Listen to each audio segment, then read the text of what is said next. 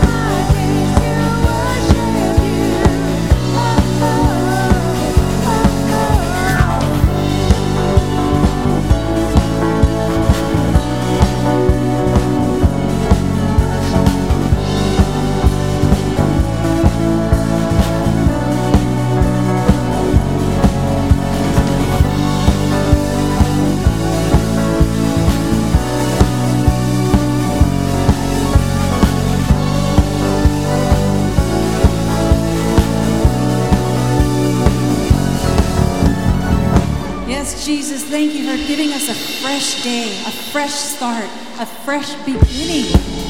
So we're going to keep praising your name. We're going to lift you higher and higher, meaning we honor you, Jesus.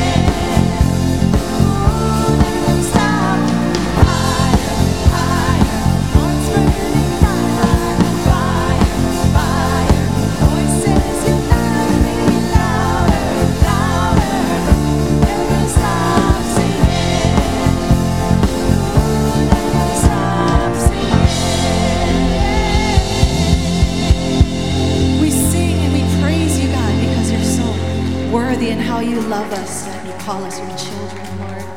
So we're going to continue to worship him.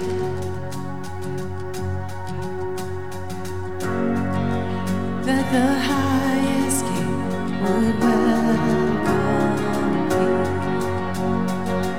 I was lost, but he brought me in. Oh, his love for me. Oh, his love. He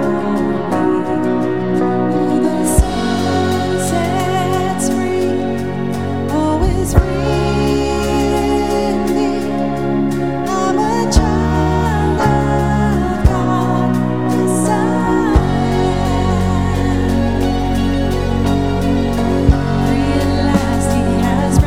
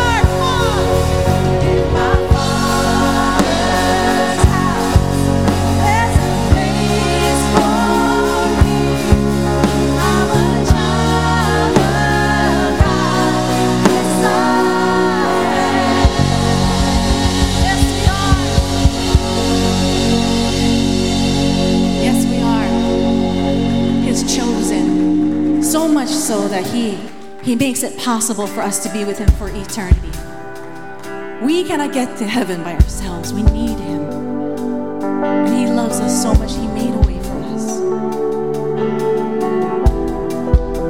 Yes, Lord, we praise You. We thank You for loving us just as we are, God.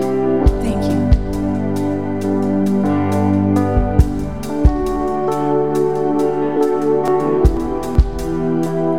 You are here, moving in our midst. I worship You.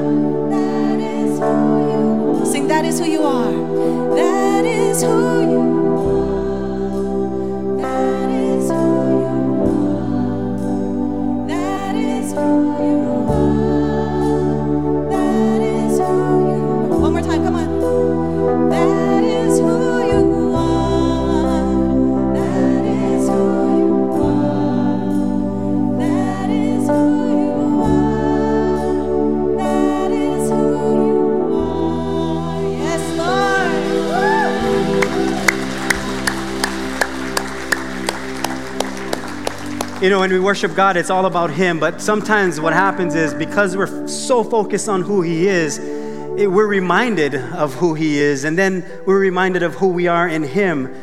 And I think that's the greatest part of worship is it's not about our singing ability, thank you, Jesus. It's about His ability and who He is. So when we fix our eyes on Him and when we focus on Him, it's almost like all the things that have been bothering us slowly begin to melt away because we're in His presence. The Bible even tells us that it is in His presence that there is fullness of joy. In other words, there's no other joy that we can find that will ever be compared to the joy we will find being in the presence of God. And it's not just a feeling that catches up with us, it's an eternal promise from God that you will never be more joyful. Grabbing other things and trying to fill our lives with things than His presence. It is His presence that brings a fullness of joy. Because God is joy. He's the source of all joy. So today, let's do that. Let's keep our eyes and hearts fixed on Him. And no matter what happens today, can we just kind of make an agreement with God or in His presence that God, no matter what happens today, I will be mindful of Your presence because it is in Your presence that joy is made full in every single one of us. So Lord God, that's our prayer with You. And that's Your promise to us that when we stand in Your presence, when we're walking with You, there's a strength that comes over us, and it's Your joy. It may never change our circumstances, but it will sure change us in those circumstances. So that's our cry today, Lord. That's our heart's desire, is that no matter what happens today, that we would be in Your presence because it is in Your presence that joy is made full. So thank You for giving us the privilege of worshiping You, He who is still on the throne. In Jesus' name we pray, and we all said together, amen, amen, amen. Well, it is good to see every single one of you, and those of you who are online, before you're seated, tell someone hi. You can throw up a shaka. I know we're in this area of how do we say hi. You can text someone if you know them. And I think for those of us, you know, who are online, you can put, you know, things in the chat and tell someone good morning or something like that. I think we're in a season where we're all learning together. And if this is your first time back here to our church, we want to say welcome home. So welcome home to all of you. This is your first time back. And if this is your first time here, we want to say welcome to you also. We get to learn today. We're in this series called Surrender. And in this series called Surrender, we're calling it that because it's like the world went through a surrender altogether. You know how a nation goes through something or another nation goes through something, and or different cities go through something, or that happened there. Like this happened around the world. So we're all learning together. But in the kingdom of God, when it comes to surrender, it's a different kind of surrender. It's not a surrender as an act of defeat. It's a surrender as an act of victory. Because when we surrender our life to Jesus Christ, that's where victory is. That's where we find true life. And today we're going to be looking at some basic things of Christianity. Just the simple things of Christianity, because we can complicate Christianity. We can complicate a relationship with Jesus Christ, kind of like our relationships with people. Some relationships are just so complicated. And what do we say? It's high maintenance. Like I'm very low maintenance, I think. Yeah, well, come on, Heidi, you should just at least agree. We're in church. I think actually one of my friends, she said to Heidi, Heidi's my wife, just in case you're wondering, wow, you just pick out strangers and start talking to them.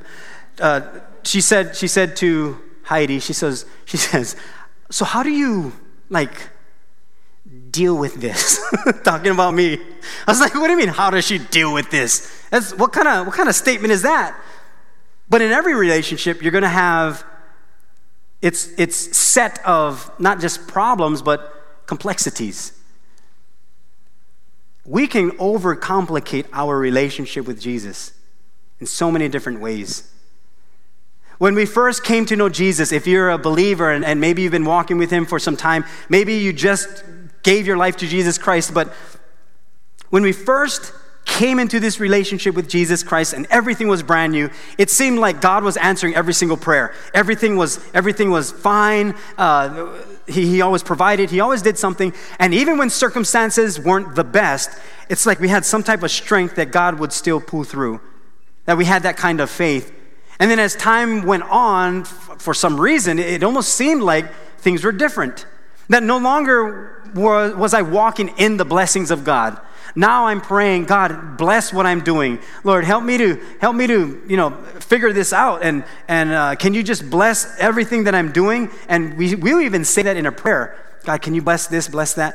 But when in the beginning, when I first met him, I was looking for, God, where are you blessing?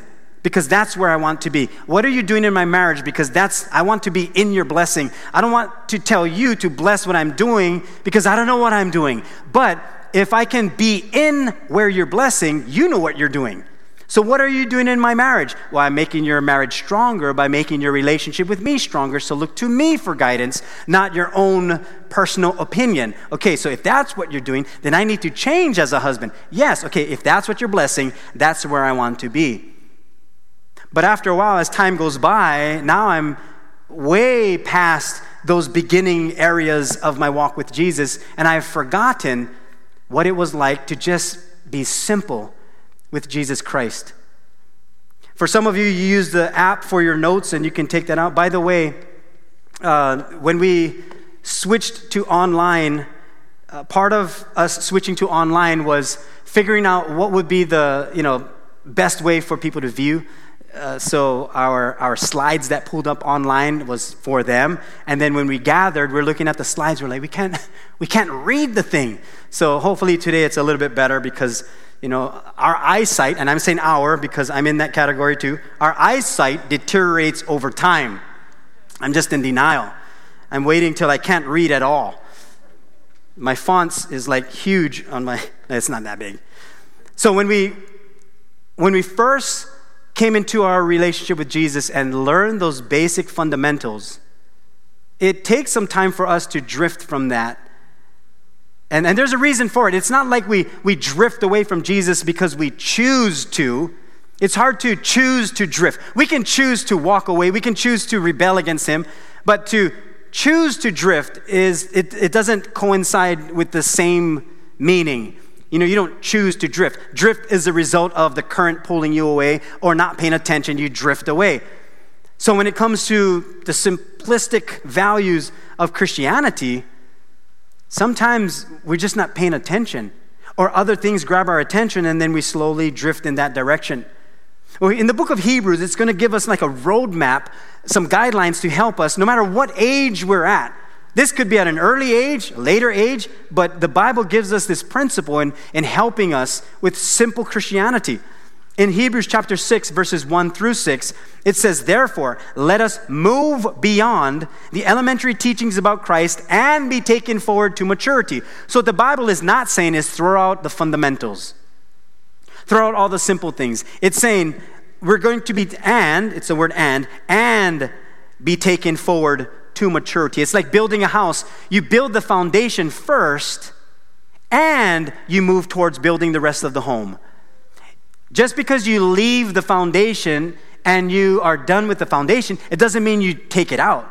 It's there. So is our relationship with Jesus Christ. He's the foundation. Then it continues, "Not laying again the foundation of repentance from acts that lead to death and of faith in God, instruction about cleansing rites, the laying on of hands, the resurrection of the dead, and eternal judgment." So it's the basic principles of our relationship with Jesus and the different things that are included with getting to know God. And God permitting, we will do so. It is impossible. Now, I think this is where we also have to pay attention. Whether you've been walking with the Lord for 50 years or 50 minutes, this is very important.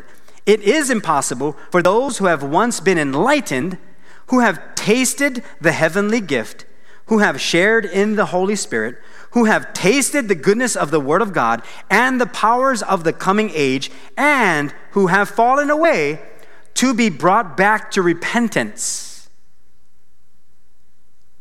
In other words, if you've been walking with Jesus and you have a genuine relationship with Jesus Christ. Not going through the motions, not a religious thing, but a relationship with Jesus Christ, then it's saying it is pretty impossible for us to have this relationship with Him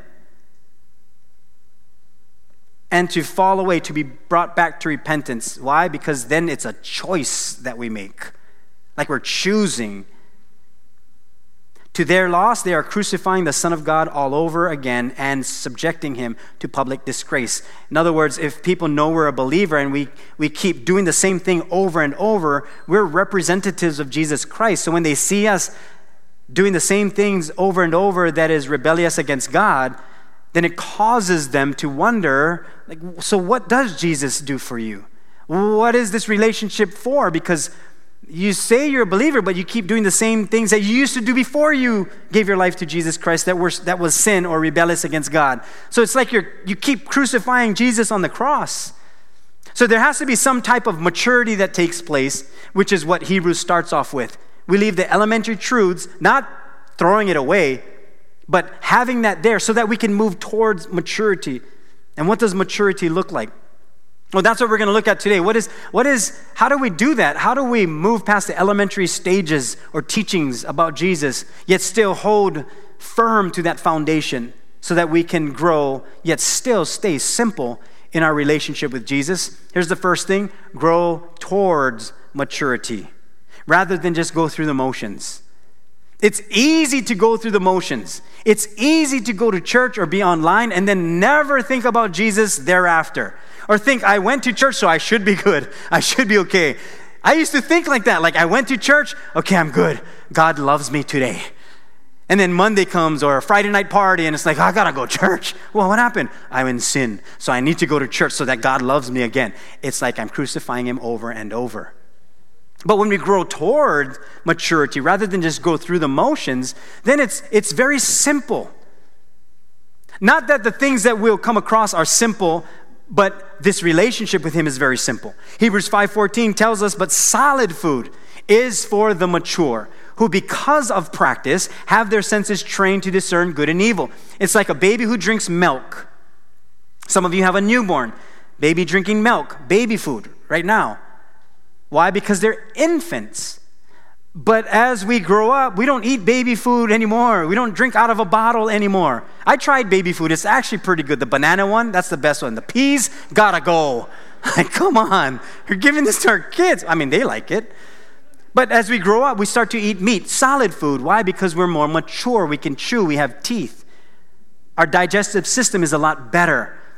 So there's a maturity that takes place physically, and therefore it should take place spiritually. So we grow towards maturity. And that word maturity in this scripture means to be brought to its end or to be finished, wanting nothing necessary to completeness. Like it's full already. So when you pick a mango and it's ripe, what do? You should eat it. You don't take it home and just show everybody and then just leave it there on the counter. If you do, what will happen to the fruit? Rotten. Right. So you don't want to wait for it to mature and then do nothing with it.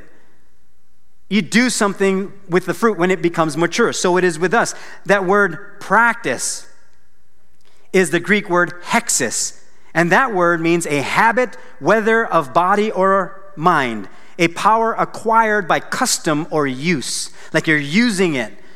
So maturity comes in the process of your using what we're learning. I heard someone say the best way to learn is to teach. Yet at the same time, the best way to learn also is to apply. When you catch something and God speaks something, apply it as quickly as possible.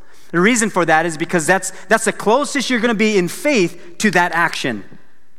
It's like when we were growing up, we had a tree house, and there was a rope that we tied on a branch, and that was the only place we could tie it because we were on the tree already. That's the only place. Problem with that is you couldn't get to it because it was so far from the branch.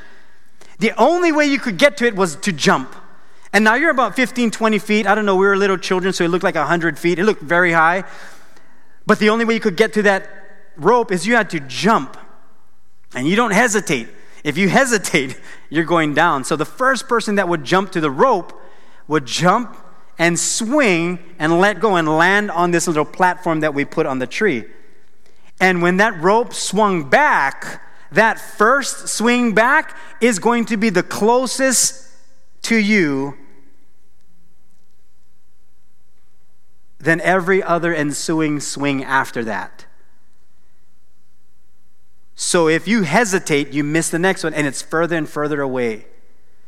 So it is with our faith. When God's bringing us to maturity and he speaks something to us, because it happens in church, right? God speaks something, you're like, oh, that's good. I'll write that down. That's good. Put that in my notes. That's good. And then we forget about it. Or we even say this to our spouse, like, oh, that's so good. Yeah, it's good for you. I think he's speaking to you. But what we're saying is if we apply this right away, it'll do well. So if God speaks something and there's a maturity that he's doing in us, it's to be used. It's for something. It's a good thing. When God speaks something and you feel convicted, not condemned, condemned is of the enemy. Convicted is of the Lord. Like, wow, you do believe in me that much. Wow, that is encouraging. I can do that. I am able to. This is who you're making me to be. I can do that. Then you walk that out and you watch maturity take place because you're putting it into practice. You know, every once in a while, I'll catch some highlights of sports or Olympic trials and things like that. And I'm amazed at these athletes that they're able to accomplish what they accomplish. Like with gymnastics, Simone Biles, I think that's her name. Amazing. So we'll watch for about a minute and a half, or when they do their floor routine and then it's like a 2-minute thing and they do all these flips and then they're done. Everybody's like, that is amazing. How does she do that? Well, she didn't do it just then. It wasn't like she just showed up and was like, okay, where's the chalk? I'm gonna do the vault. Just gonna try it today. She's practiced all her life for this one very moment to get a gold medal. All her life. Like they go on the strictest diets, which I'm not on, but that they sacrifice so much for that one moment. Sometimes even a couple of seconds just to do what they've practiced to do. And then we see it and we're like, it's amazing.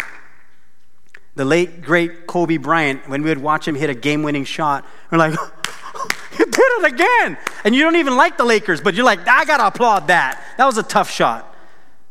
But he did that 1,000 times. And if you read his book, Mamba Mentality, he even says, it's just another shot. So could it be that when we first come to know Jesus Christ, every time we read the Bible, every time we're in church, every time God speaks to us and we put it into practice, it is because of those moments of practicing that it'll come to a situation, a decision that you need to make. Something's happening in your marriage. COVID-19 hits. The world shuts down. But we as believers, we're not shaken. Why? Because we practice our entire Christian life. And it may come down to that split second of a decision I have to make, and we're there thinking, wait a minute, where's my foundation?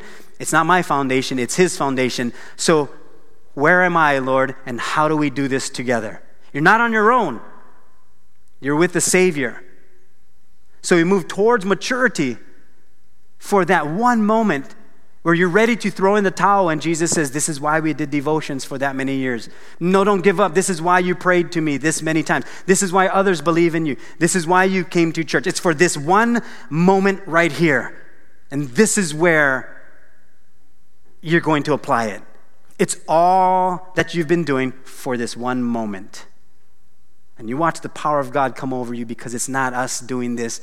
It is his power by us practicing over and over again the things that God has given to us. The second thing is to remember our foundation. It's easy to forget our foundation, and easy because of a couple of things, but I'll try and draw it out this way. Our relationship with Jesus Christ, and if we're moving toward maturity, a lot of things will take place. A lot of key things in our life growing towards maturity happens. We begin to do a Bible study. You know, we study the Bible, or we attend a conference, Maybe we do an online teaching online. Maybe we do Right Now Media. And Right Now Media is freely offered from this church to you. And you can sign up. The link will probably pop up for those of you who are online. But Right Now Media, you can sign up for, and it's like the Netflix of conferences and books and training and great things for marriage, family, teenagers. It's super good. So we have these things. Sometimes we'll have even a small group or even a ministry that we're involved in. And what can happen is, because we're so involved, which is great, these things are great, we think that this is the timeline or the foundation for maturity. And so we rely on all of these things, forgetting about Jesus Christ. Oh, we add him in, but sometimes we add him in when things aren't working out. Or we even read good books, and then we forget about Jesus Christ. And it's not because we're choosing to. It's just after a while we go through the motions of doing these things, even reading our devotions. We can read the Bible, close it, and then feel like, okay, we're good. I met with Jesus today, and then you never think about him through the rest of the day. So if we're in this place, which these things are great, just do not forget, remember our foundation, which the Bible tells us in 1 Corinthians chapter 3, verses 10 and 11, according to the grace of God, which was given to me, and this is Paul the apostle who's writing this to the church in Corinth. Paul was a person who was against the things of God, and then his life was changed.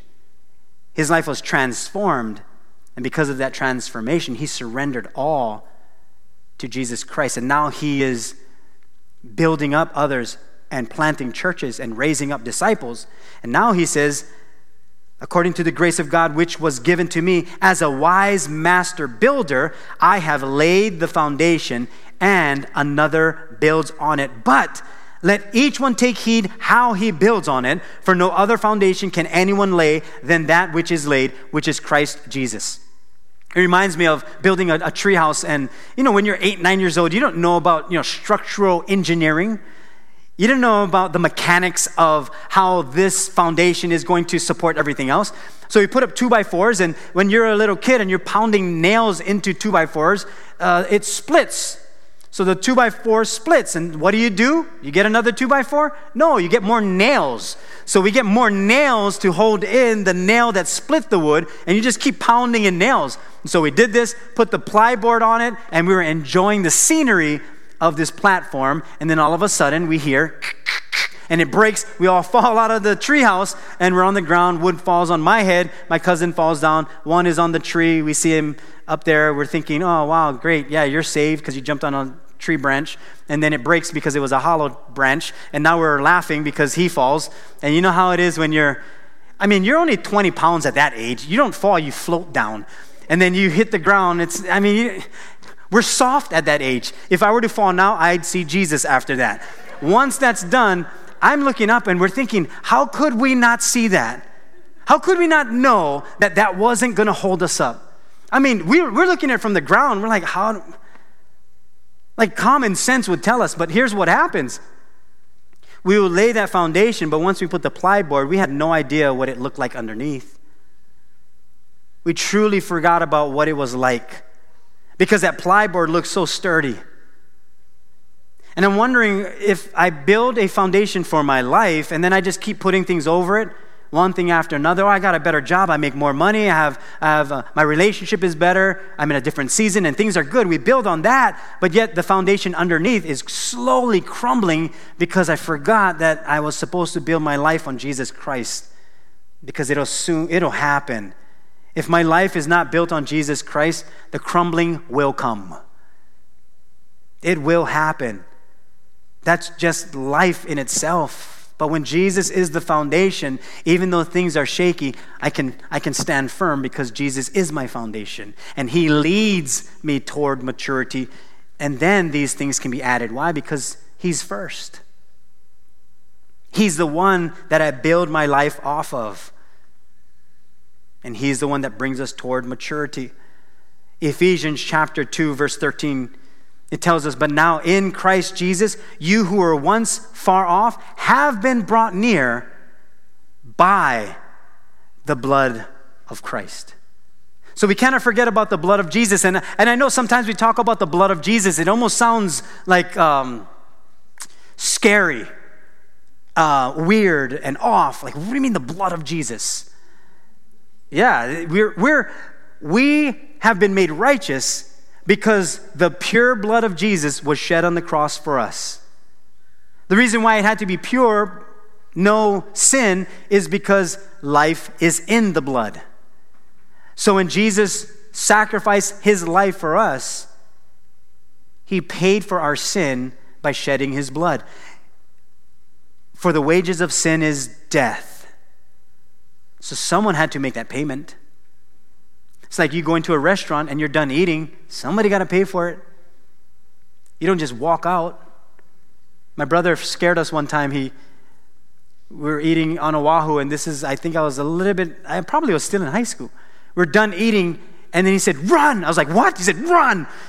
And I'm like, what? So he runs out. My sister runs out. I'm like, what? So I run out. I'm like, what are you doing? He goes, I didn't pay. I'm like, what? And we're hiding in the bushes. And not knowing, what is he doing? We're scared out of our minds. And then he comes out, he walks to his car, he's like, nah, I'm just joking, I pay for it.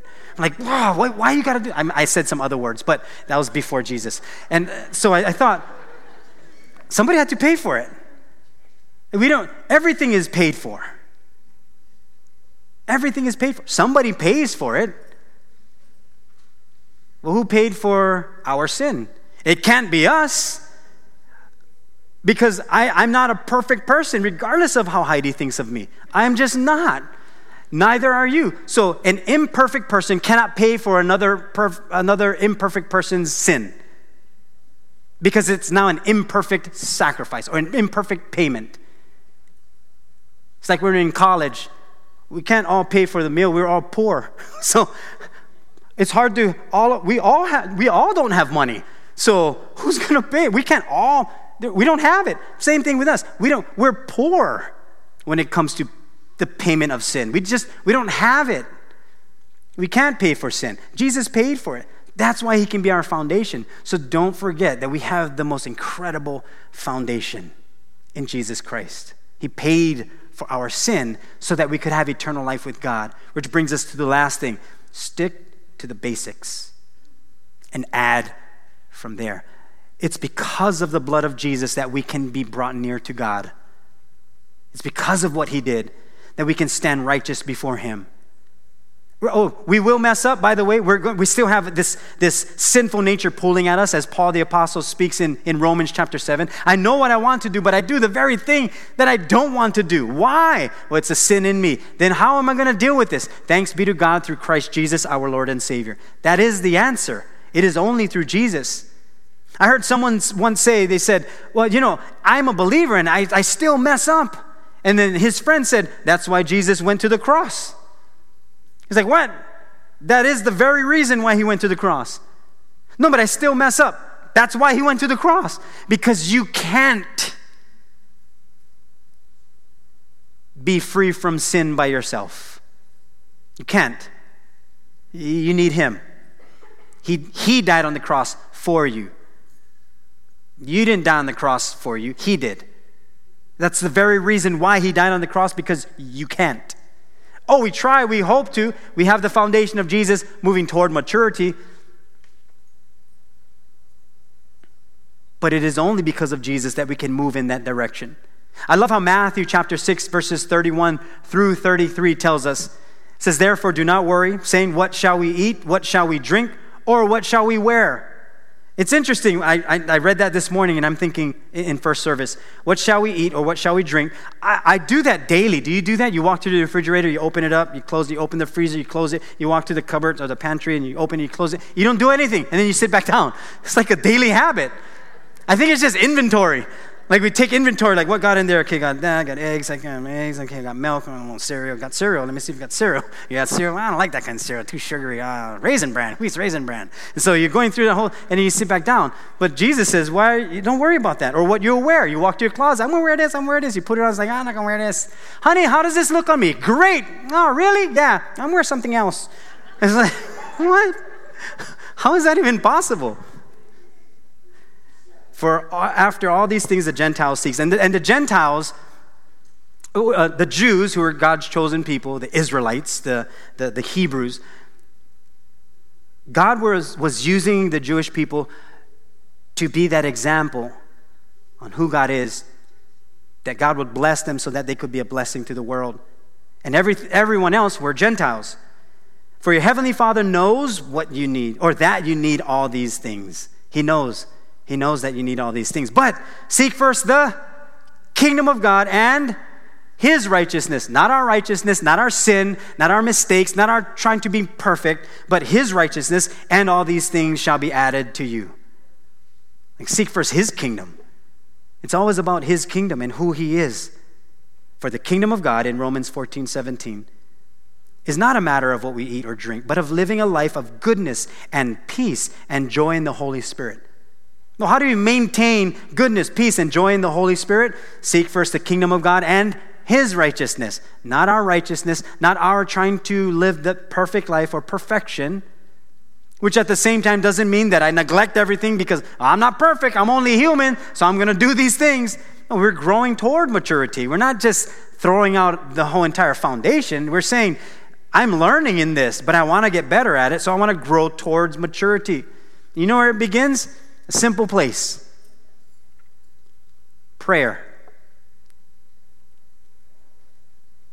It is that simple with God. Prayer. To fathom this, we have complete access to God. Complete access to God. You don't, like, when we text each other, right? You can text someone something, and you wait for the text back. And you see the three bubbles, you're like, okay, they're going to text me back. Like, you wait sometimes, and then it goes away. You're like, I wonder why I went away. And then you text again, like, hey, just wondering if we're still going to go. And you see the bubbles come up, and then it goes away. You're like, what are they thinking? Or, like, back in the day, I saw this video of this kid trying to do a rotary phone. A rotary, you have that circle thing, and you click it, and you dial. They didn't know how to use it. Not at all. And the mom was like, no, you call me. Like, if you would call me, what would you do? It's so funny. He grabs the handle, and he's like, and the sister's like, press that button. You know, the hang-up button? And they're like, the mom is laughing. I'm dying laughing. I'm like, that's how we feel when you're like, just send the email. Just press the tab. Or just scroll. Like, what do you mean? Yeah, you got to go on the Wi-Fi. What are you talking about Wi-Fi? See, that's how we feel when you try to tell us certain things. Oh, you just got to download the app from the app store. It's simple things like that. So, go call me. Call me with that phone. Oh, you don't know how to dial. All you got to do is dial. All you got to do is dial. They pick up, it's like, hello. Oh, you don't know how to use the phone. You don't know. It goes here. You cannot make sense of that. There's a hearing thing and a talking thing. It's not stereo or you're trying to talk into the thing. And I'm watching this. I'm like, this is incredible. It's so good. And then there is a thing called the busy signal. The busy signal. You would call someone and they're busy. Or they don't want to talk to you, so they take the phone, how's this phrase? Off the hook. They take the phone off the hook. And then someone would pass by. It's like, how come the phone is off? No. I don't like nobody call me, so leave it. And you're busy for 17 hours. They can't call you. And then there was a dial tone. You can't just pick up the phone and dial. You got to wait. You have to wait. It's like, boo. Oh, okay. Now I can dial. And it was just so interesting. The best invention for those of us who didn't want to talk to people. What was it? The answering machine. And a machine would actually answer the phone and talk for you, and you could stay there and listen. Like, you could listen. Like, hi, Sheldon, this is your teacher. I'm calling about your homework. Okay. Just wondering. And then, as a wonderful child and student, I erase it. So when mom comes home, you don't have to worry about it. With God, there is no busy signal. There is no Wi-Fi. There's no waiting. It's just a simple act of talking. You can just talk to God. Now, be mindful who's around you when you are talking to God, because that does, you know, that can be good and bad.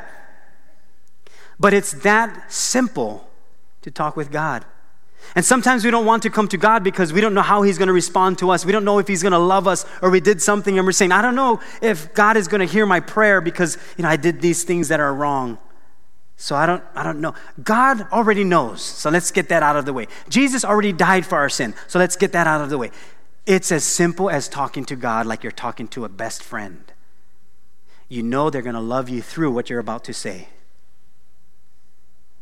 God will love us through anything we're about to say to him. Amen. He already knows. He already paid for it. He's growing us toward maturity. We seek first his kingdom. Don't forget the basics. The simple things like prayer. James chapter 4 verse 2 puts it this way. You want what you don't have, so you scheme and kill to get it. You are jealous of what others have, but you can't get it, so you fight and wage war to take it away from them. Yet you don't have what you want because you don't ask God for it. Sometimes we don't ask God for something because we know the answer. We know what he's going to say, or what he's already said. And it's almost that same predicament we're in as children when our parents pass by our room. And then we're like, oh, boy, yeah, come here. Oh, no, I was going to clean. No, come here. No, I was going to clean the room. No, come here. Clean your room. No, I know. I was fixing these things. No, but I told you 3 days ago, clean your room. It's messy. I know. And then when they're done cleaning the room, you walk in, it's like, no, I said clean your room, not hide stuff. Like, clean your room. No, I know. I just had to go fast because I had other things to do. Yeah, and at least make your bed. I know. But, like, make your bed. I know already. I know, Mom. I know. It's like at that point, you're like, God, can I just put aside my Christianity and just go back to how I was and then sin and then come back to you? Like, I know we think about that as parents. Like, we can just lick our kids. But we talk over and over, and even as parents, when we hear that, I know, it gets to us. And so I'm wondering if we're translating that to God, where we know God knows, so we don't even want to approach God because we don't want to feel that condemnation or feel like God is going to say, you're asking me for that, and yet this is how you are. It's interesting how those things come up in our mind versus knowing that he paid the price for everything so that we can approach him in that kind of way. So that when we say what we say to him, he's not condemning us. For those who are in Christ Jesus, there is therefore now no condemnation. We can stand freely open in righteousness before God with no shame or guilt or condemnation. That even before God made the world, he loved us and chose us to be holy and without fault in his eyes through Christ Jesus. Ephesians 1:4. And we could stand before a holy God knowing that. So when we fight and quarrel and scheme because we're jealous of what others have, instead of looking to others, go back to God. Like, God, what are you saying? Where am I at? Because here's where I am, and here are some things that I'm dealing with, so I'm going to ask you. Rather than see what everybody else is doing, and rather whether it's I don't have what they have, or I'm jealous of what others have,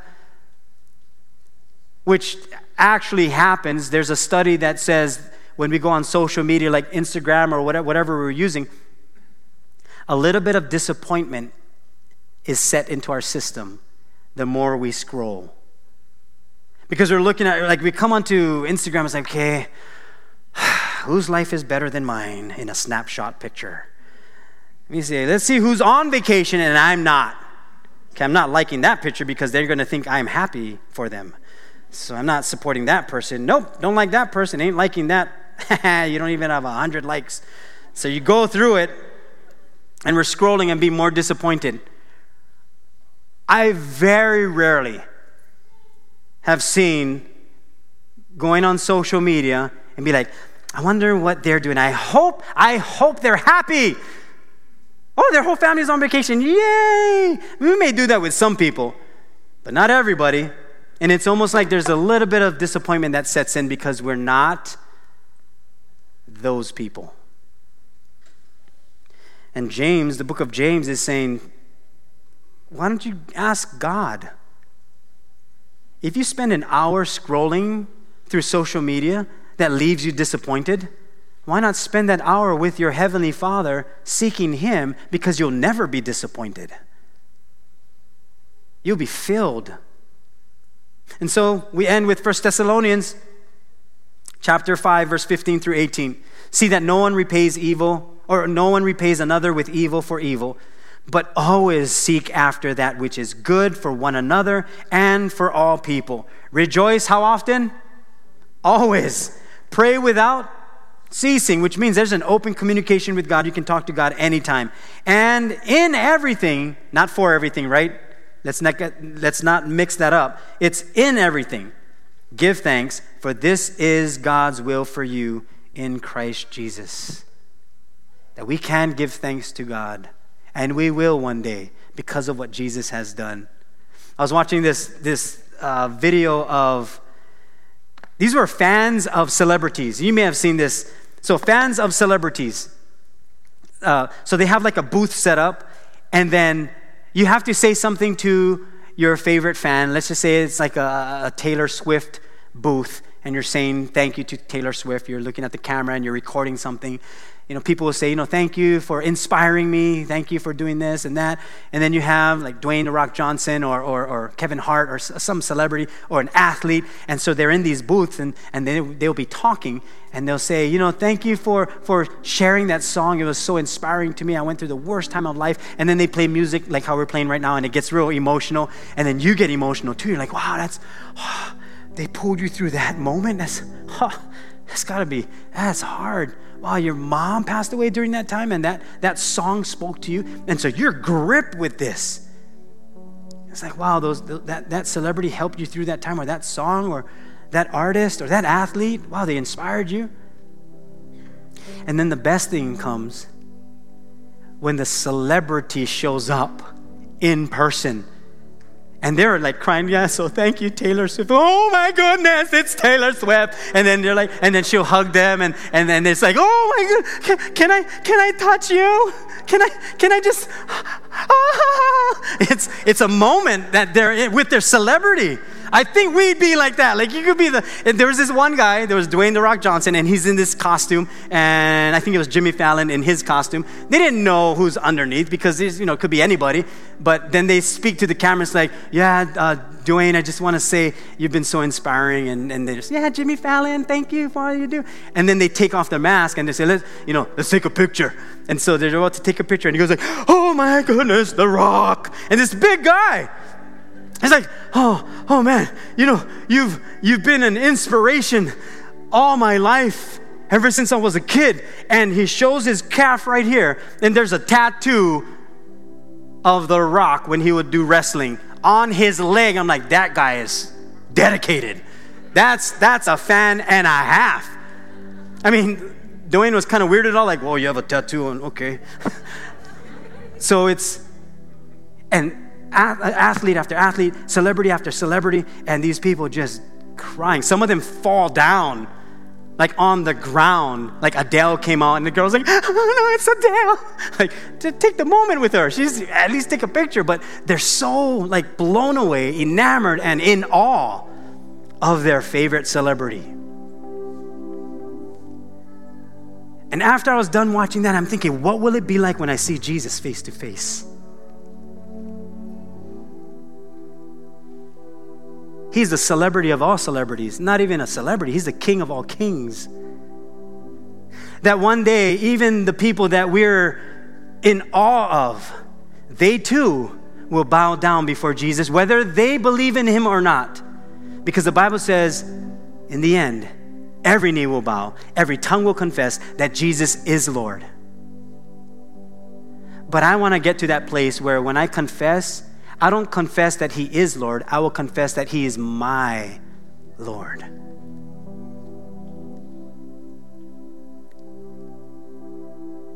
And this celebrity knows me by my name.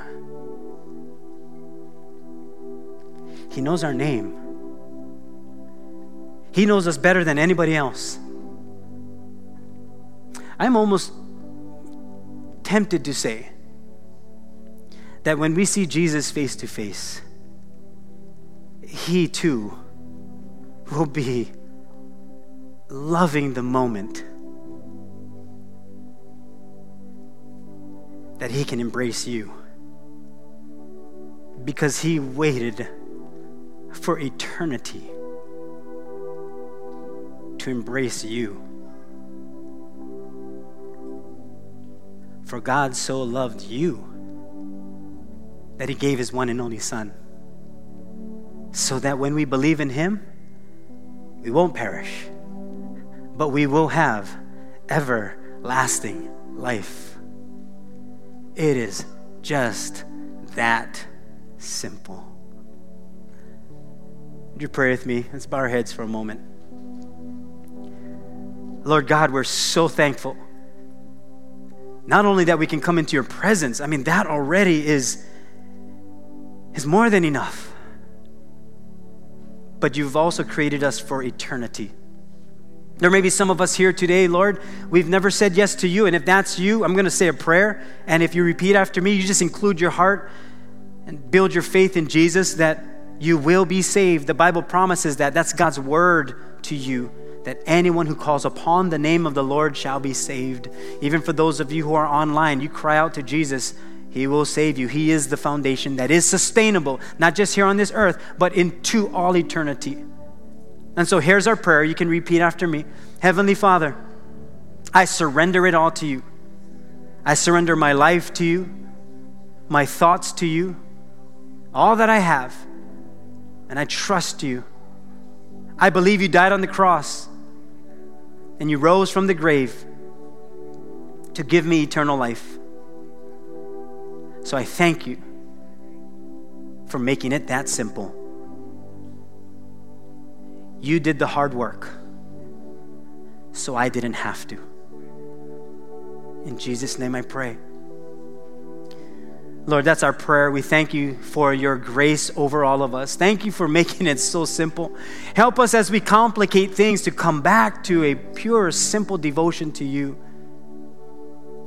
Do not forget about the simple act of praying to you. Lord, we thank you that we can give to you. And we pray over our giving even right now, Lord, that you've touched our hearts. We've given you our faith, our hope. It's all in you.